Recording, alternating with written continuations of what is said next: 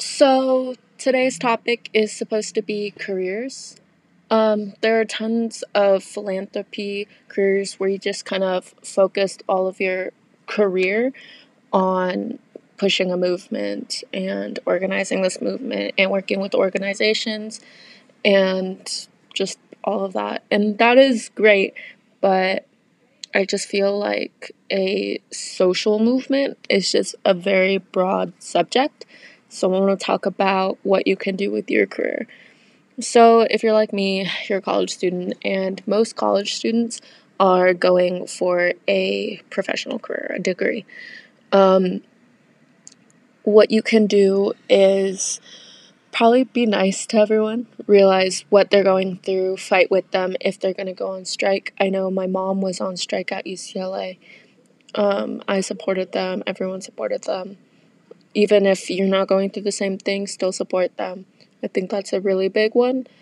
Um, and also using your platform. So some of you may become YouTube famous or like a professional athlete, you know, standing up for what you believe in, in any social movement, not just feminism, not just equality, but just any movement you believe in. Um, so if you don't want to stand for the Pledge of Allegiance, then take a knee if that's what you believe in. Just recently, the U S women's soccer team um, were very open about their beliefs, and they've gone a pretty long way in influencing others, not just influencing others, but I don't want to say influence. It should be, you see what they're talking about on the news and you question it yourself, like, huh, is that fair? Is that not fair? Why do I believe this? You always have to question why you believe something. You can't just grow up because your family believes in it, so you do too. That's just not how the world works. So they're actually getting it out there. And in Vermont, a high school girls soccer team um, re- pulled up their shirts to reveal a jersey underneath that said hashtag equal pay.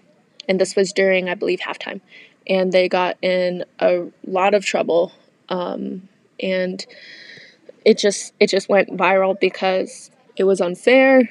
Um, I get like that the law, um, of the game is that you can't support any, um, anything, you know, if you're in a game and it's a pretty higher up game, like playoffs, but you know, it just shows that if you have a platform, use it.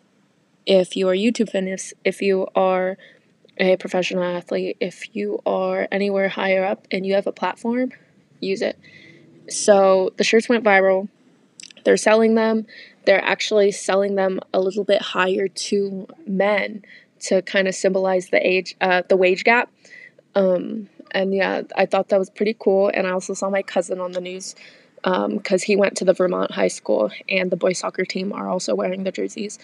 Uh, so I thought that was really awesome, and that is definitely something you can do. Um, another thing you can do is be first. So being first doesn't actually always mean to be first. It just means set an example. And this one is mostly for the girls.